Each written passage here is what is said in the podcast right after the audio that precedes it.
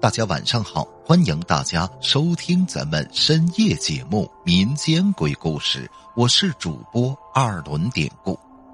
今天咱们要讲的这个故事名字就叫《与鬼相伴》。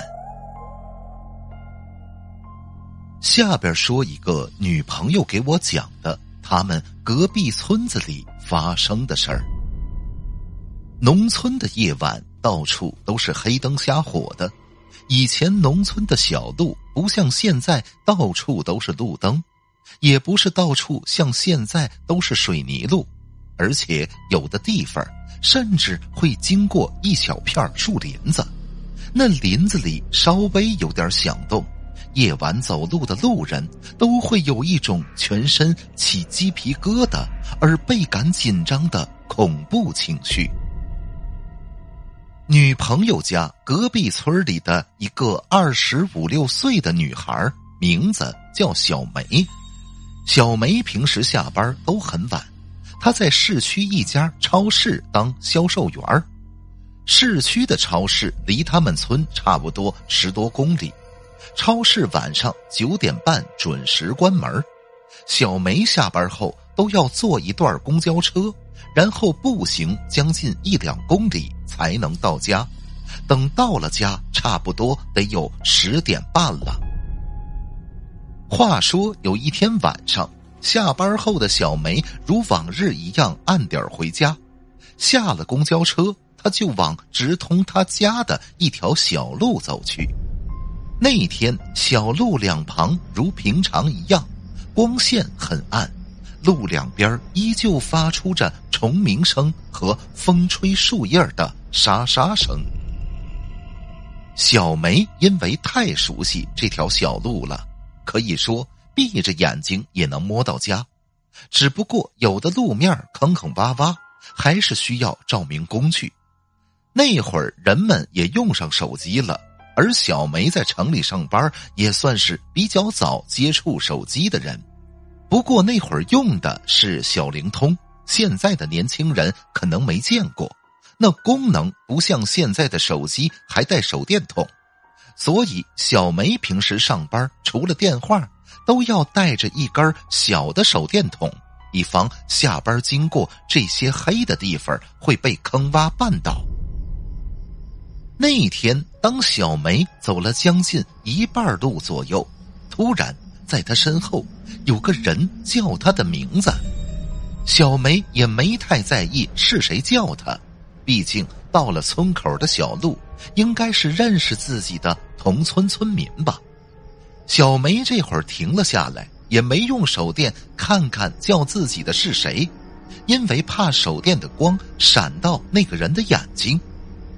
此时，一个人影慢慢的走进小梅身边。就开口说道：“别害怕，这么多人跟你一块儿呢。”小梅一听没太在意，可她就隐隐约约看到那人后边真的有好几个穿白衣服的人。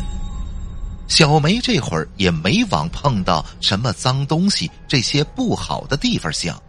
因为此时她脑海里只想着赶紧回家吃饭休息什么的，所以就这样，小梅跟那几个人是结伴而行，一边走还有一句没一句的边走边说着话。